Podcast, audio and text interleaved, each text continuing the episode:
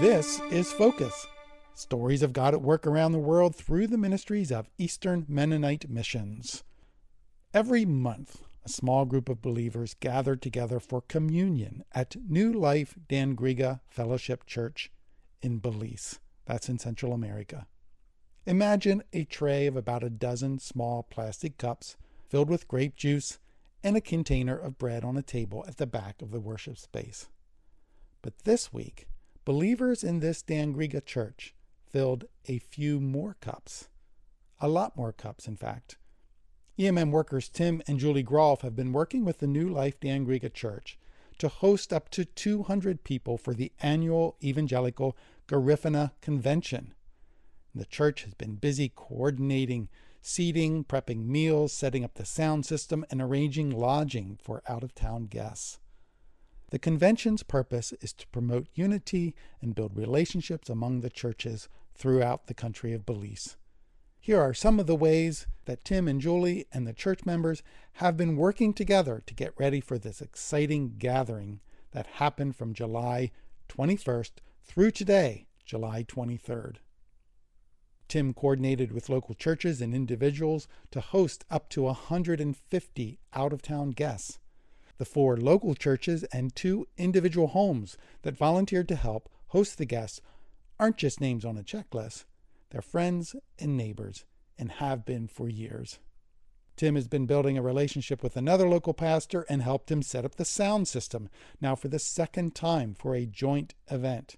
As they succeed in small things, they grow in their capacity to partner in larger and larger areas. The team has worked hard to fix the building's roof, get rid of some termites, build a second bathroom and shower, bleach the drywall ceiling, and clean everything. Tim has been working with local contractors and neighbors to get all these jobs done on time. For Tim, it's been an honor to be able to communicate effectively in Spanish and English while adding in a few appropriate Garifuna phrases as well as he worked to schedule special music and speakers. This had Tim communicating and sending money across borders into Honduras and into the U.S., Texas, and New York. Many of the women planned the meals and coordinated between four different church groups to accomplish this daunting and time consuming task. And this has been done in a way that liberates kitchen workers to participate in the conference as much as possible by sharing responsibilities.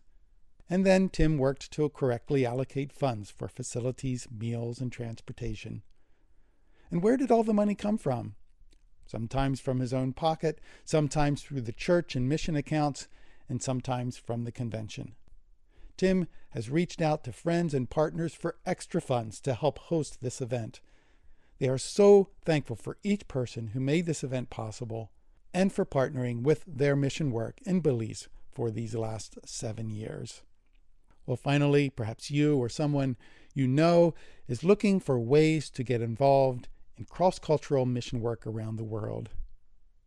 I encourage you to head over to emm.org and see all of the ways to get involved in God's work.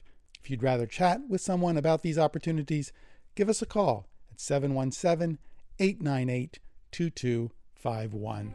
Thanks for listening. I'm Joe Hollinger for Eastern Mennonite Missions.